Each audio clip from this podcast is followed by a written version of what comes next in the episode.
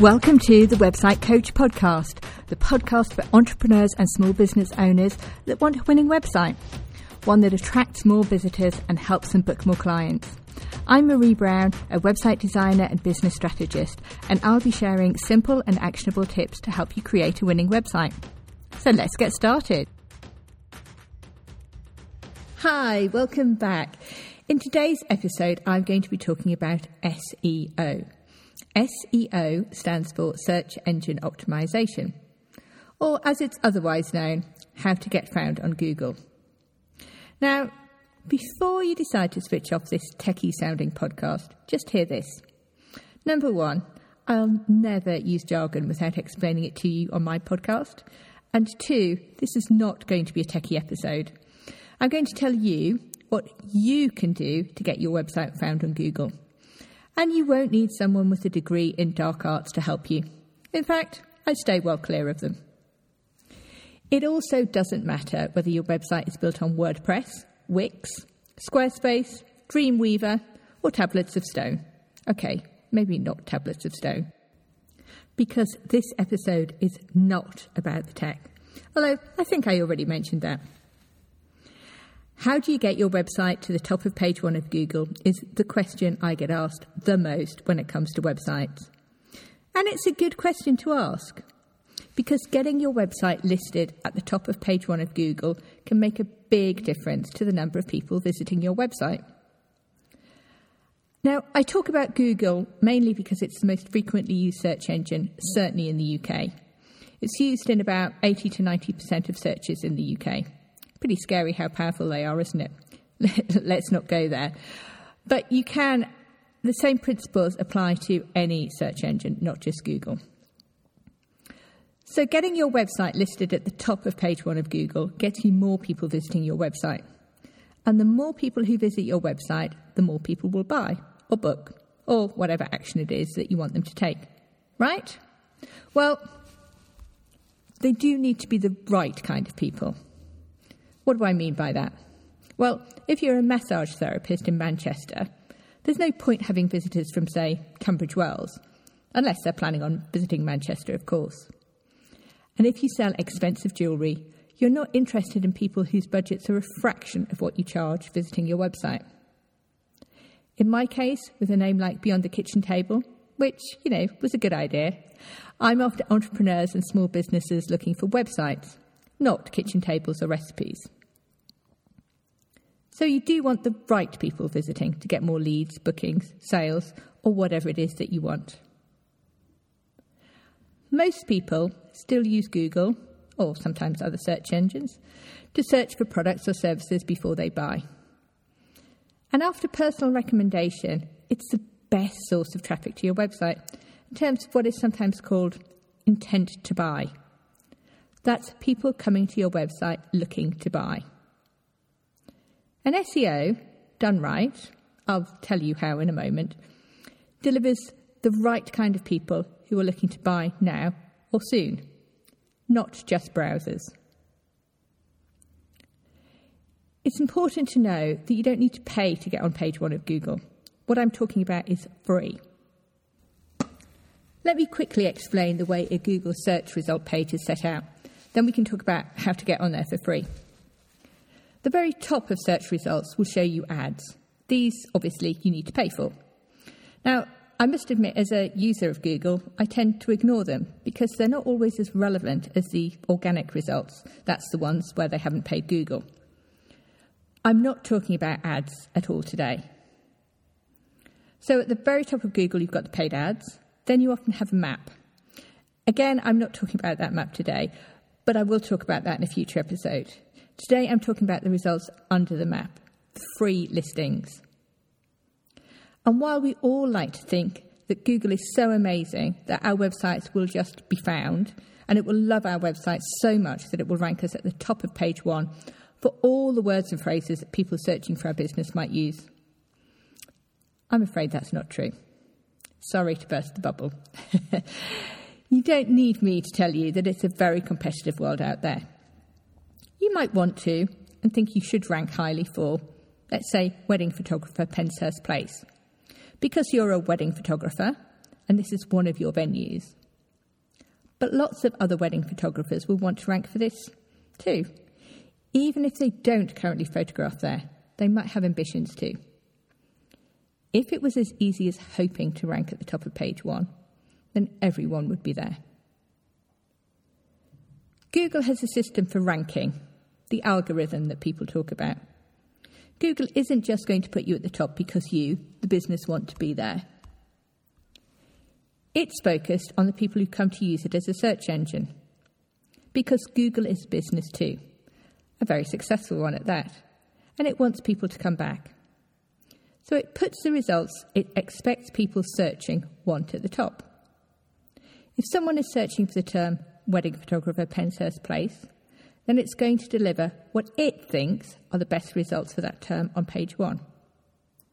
Because if people searching get the best results for wedding photographer Penshurst Place, and they find exactly what they're looking for, next time they're looking for something, they'll use Google again. That's how it gets an 80 90% market share, by being the best search engine. Oh, and well, they may just have bought out a few competitors along the way. Anyway, enough waffling. How do you get to that coveted page one position? That's what you want to know, right? The most important thing, if you want to be found for a particular word or phrase, is to write about it. No black magic or dark arts. Write about what you want to be found for. It's a good job you didn't pay me to tell you that, isn't it? If you search wedding photographer Penshurst Place, you will see that the first few results are all about weddings photographed at Penshurst Place. It's super clear what these pages are about. They're about weddings photographed at Penshurst Place. As you go down the search results, you'll see pages from photographers that list places they photograph at, which mention Penshurst Place. They're not writing about wedding photography at Penshurst Place, they're writing about wedding venues they photograph at, including Penshurst Place. It's not the same. When Google's deciding which website pages are relevant for that search term, they might consider including that website page because it mentions both wedding photography and Penshurst Place. It's relevant. But when it decides how to rank them, a page or a post that is all about the term being searched for is going to rank higher. So you need to write about what you want to be found for, not just mention it along with lots of other things that you want to be found for. Which leads us nicely onto number two which is one phrase equals one page or post. When you know what your ideal clients are searching for, and you want to try to rank for that term, that keyword as it's called, the best thing you can do is write a page or a blog post about it. So, in the example of wedding photographer Penshurst Place, you could write a page or a blog post, it really doesn't matter which for Google, all about wedding photography at Penshurst Place. You could, of course, show examples of weddings you photographed there. That's what many of those that rank highly do. But you could also talk about great spots to photograph and show examples, like this gorgeous bench next to the peonies. You could talk about how the photographs change with the different seasons, different styles of weddings there, etc. Best of all, you could do this even if you've never shot a wedding there. Google doesn't know that. You could also link to other services you work with for weddings there, like hair and makeup artists, wedding cars, caterers if they allow external caterers, etc.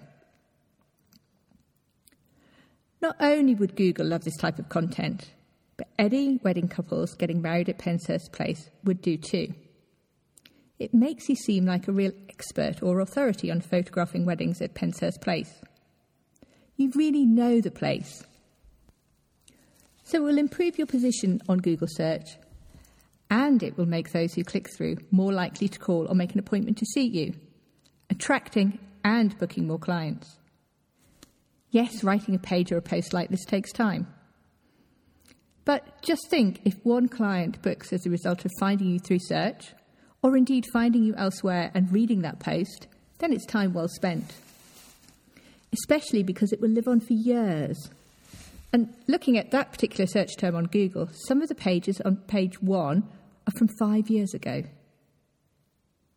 Now, a social media post might be quicker. Okay, it's a lot quicker, I get that, to write.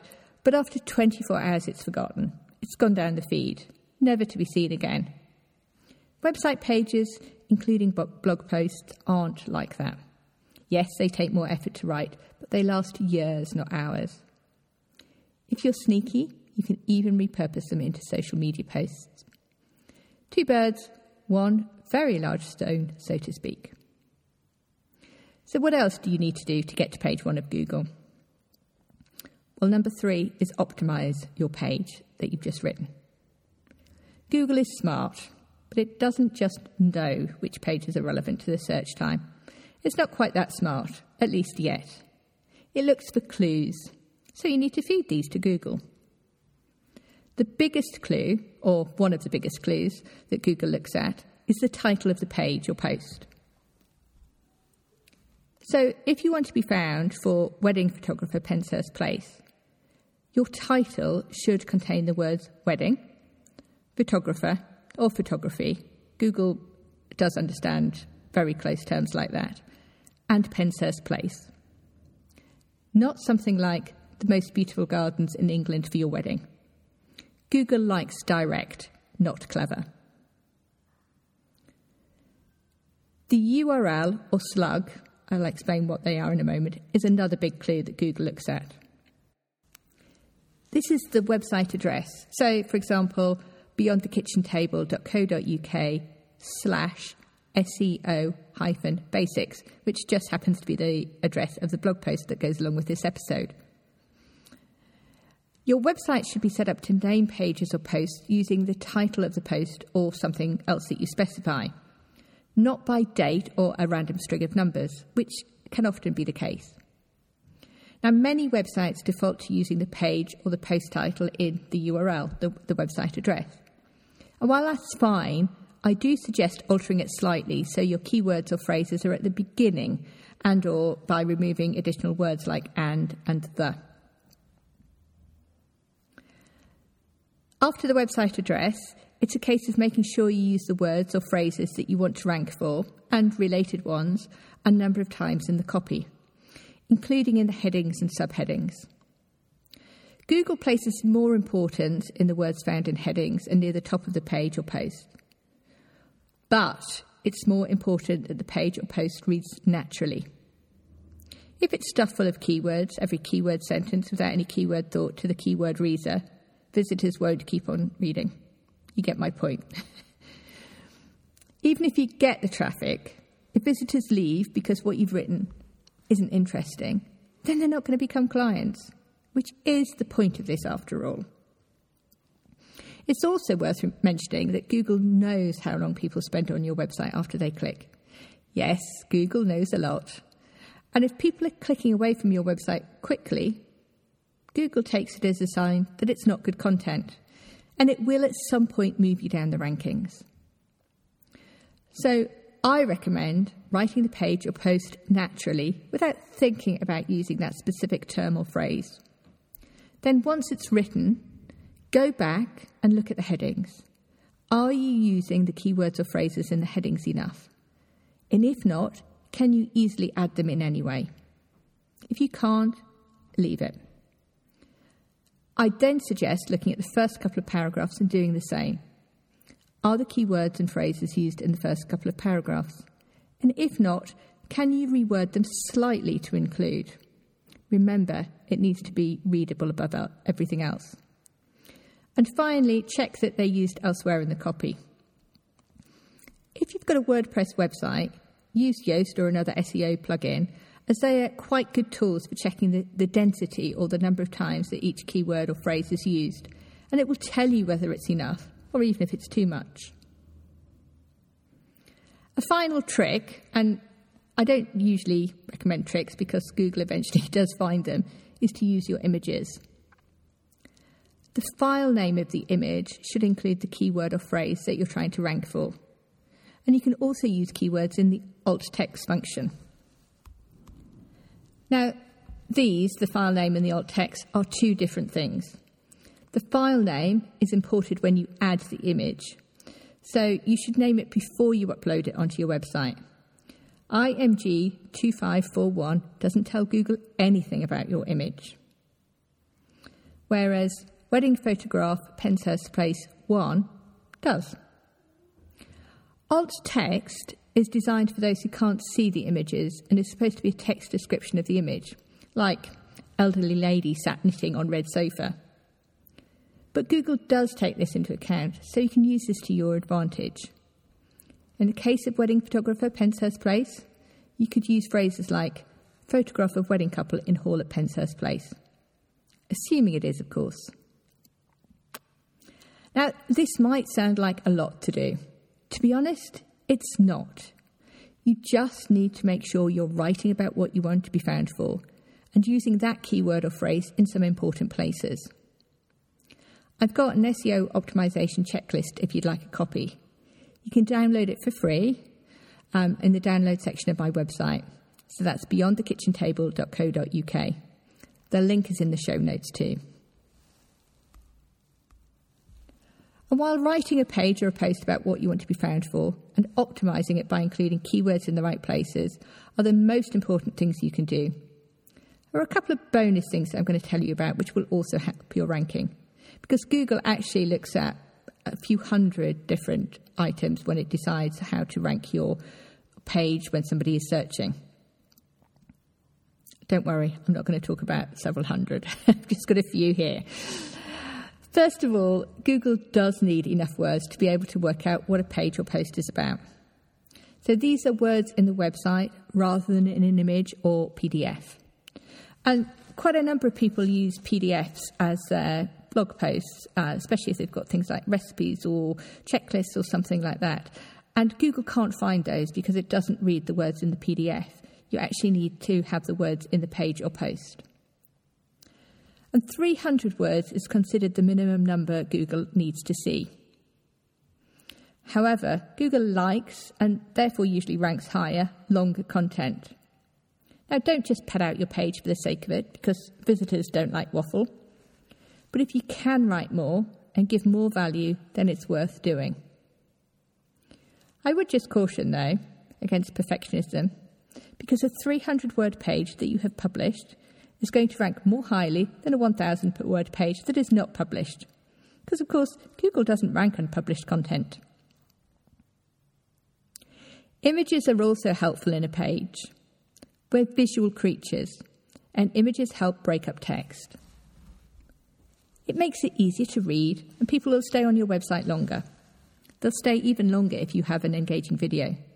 So I'd recommend including images and or video if you want to rank more highly. The speed of your website pages is another important factor. No one, including Google, likes slow website. There are quite a few things you can do and should be doing to make sure your website loads quickly, and I'm going to record a whole separate episode on this topic. No yawning, it's important. but at the very least, make sure any images are correctly sized and videos are hosted off your website, for example, with YouTube or Vimeo, so they don't slow down your website. You'd be amazed at the number of websites I get to see trying to load files which are a few megabytes. Final bonus tip the Google bots work by using links to move from one website to another. It's like a giant spider's web. And while it's fantastic to have links pointing from a great website to your website, these are called backlinks, and doing that is another episode, you should also include links to other pages in your website and other websites from your website pages. So, to add an extra boost, I recommend going through your page or post that you've written and looking at what you can link to in your own website, and that will encourage visitors to explore your own website too, including any products or services you sell. And also what other websites you can link to, like any stats you've quoted or other businesses you might think are of interest to people reading the article, like hair and makeup artists if you're a wedding photographer. So, to conclude, SEO doesn't need to be scary or difficult. There's a lot you can do yourself before you involve anybody else. And while there are many factors that Google takes into account in deciding where to rank web pages in a search, several hundred factors apparently, and they regularly change the way the algorithm works just to keep people on their toes, The most important is that the page is relevant to the term that's being searched for, and that's not going to change. So, writing a single page or a blog post all about the word or phrase you want to be found for is the best thing you can do to be found for that word or phrase in Google. Once you've written the page or post, you can then go back and optimize it for SEO purposes, ensuring you're using the words and phrases that you want to be found for in the title, the website address, headings, body text, and images. Finally, make sure you've got enough text, some images, which are optimized, and links on the page or post. And don't forget, you can download a free copy of my SEO checklist over on my website, beyondthekitchentable.co.uk, to help you. So go ahead, think of the words and phrases that people use when they're searching for business like yours, and write page or post on them. Go back and optimize it. Let me know how you get on, and I'll see you next week. Thank you so much for listening all the way to the end. If you enjoyed this episode, make sure to follow or subscribe so that you don't miss future episodes. And I'd really appreciate it if you could leave a five star review. That makes a massive difference as to whether Apple shows my podcasts more widely. And head over to my website, beyondthekitchentable.co.uk, where you can find all the ways you can work with me, whether you're just starting out, looking to grow your business, or scaling it. And see you next week.